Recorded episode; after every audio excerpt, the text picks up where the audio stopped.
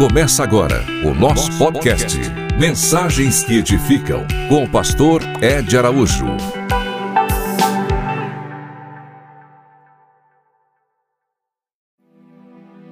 Jesus conta uma parábola de dois filhos e o pai, onde o filho mais novo foi até seu pai e pediu sua herança, dizendo: Pai, me dá minha herança agora, não dá mais tempo de esperar você morrer. Então o pai deu a herança e ele foi para uma terra bem distante e gastou todo o dinheiro com tudo aquilo que não prestava. Acabou o dinheiro, foi embora os amigos e o único trabalho que ele arrumou para se alimentar foi cuidar de porcos em um chiqueiro.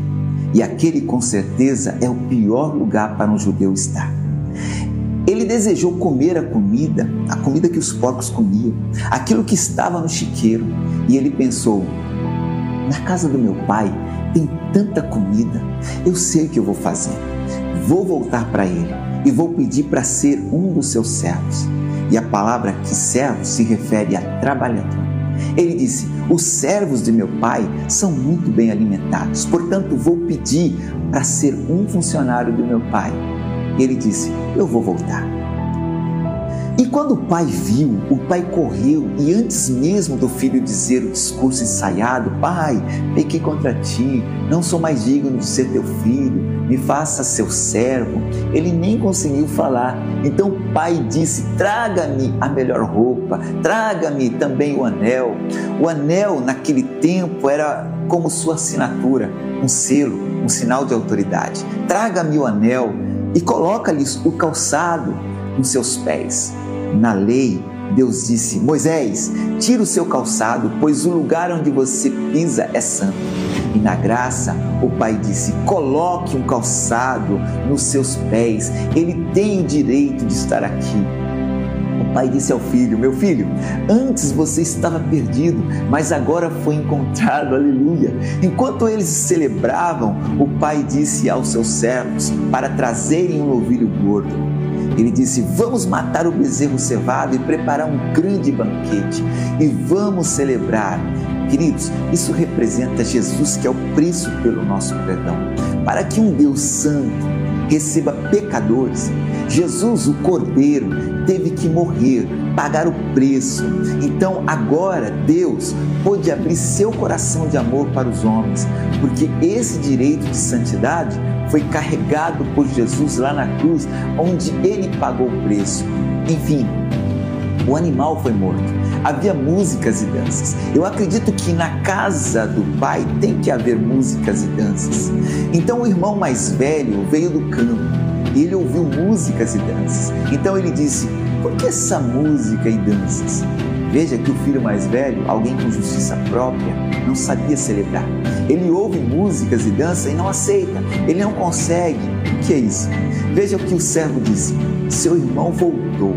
Seu pai mandou matar um cordeiro cevado e preparou para essa celebração. Então o filho ficou com raiva, furioso, se recusou a entrar na celebração e se recusou a celebrar. Então o pai saiu ao encontro do filho mais velho e disse: Filho, venha celebrar. E ele disse: Não. O pai então perguntou: Por que, meu filho? Então disse o filho mais velho: Todos esses anos guardei os seus mandamentos. Vejam isso, a ênfase desse filho estava nas obras. Ele disse: Guardei os seus mandamentos. Ele não disse pai, mas ele falou sobre a lei. Ele não o chamou de pai, e sim de senhor. Sabe como ele se refere ao seu irmão? não como irmão. Ele disse: Agora esse teu filho veio, gastou toda a sua fortuna com prostitutas. Foi o que ele disse. Agora que esse teu filho chegou, devorou tudo, e você faz um banquete e lhe dá um bezerro gordo.